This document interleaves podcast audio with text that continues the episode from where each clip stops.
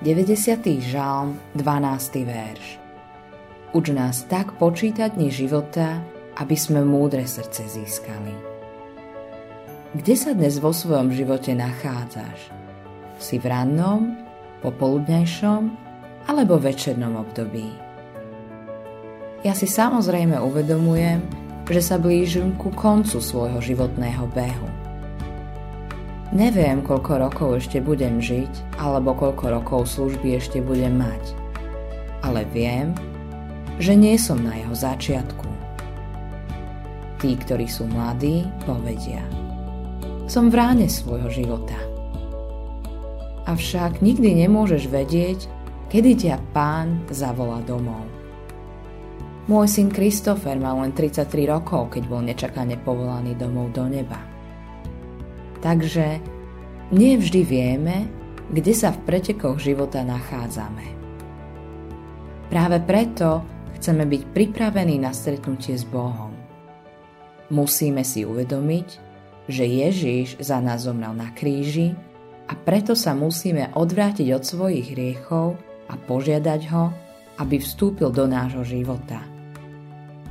Potom nájdeme zmysel a cieľ života, ktorý sme hľadali. A nie len to. Budeme mať aj nádej na posmrtný život. Takže, akú zmenu prináša tvoj život? Aký odkaz zanechávaš? Modlím sa, aby si žil životom, ktorý je hodný nasledovania. Koriten Gumová bola veľmi zbožná žena, ktorá počas holokaustu vytrpela strašné veci, vrátanie väznenia v koncentračnom tábore Ravensbrück a prežila to, aby rozpovedala svoj príbeh. Urobila toto vyhlásenie. Meradlom života napokon nie je jeho trvanie, ale jeho darovanie. Myslíme si, že úspechom je dlhý život. Dlhý život – možno úspechom je, ak je žitý na Božiu slávu.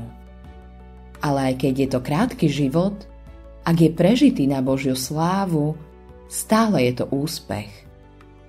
Nejde o dĺžku trvania, ale o darovanie. Autorom tohto zamyslenia je Greg Laurie.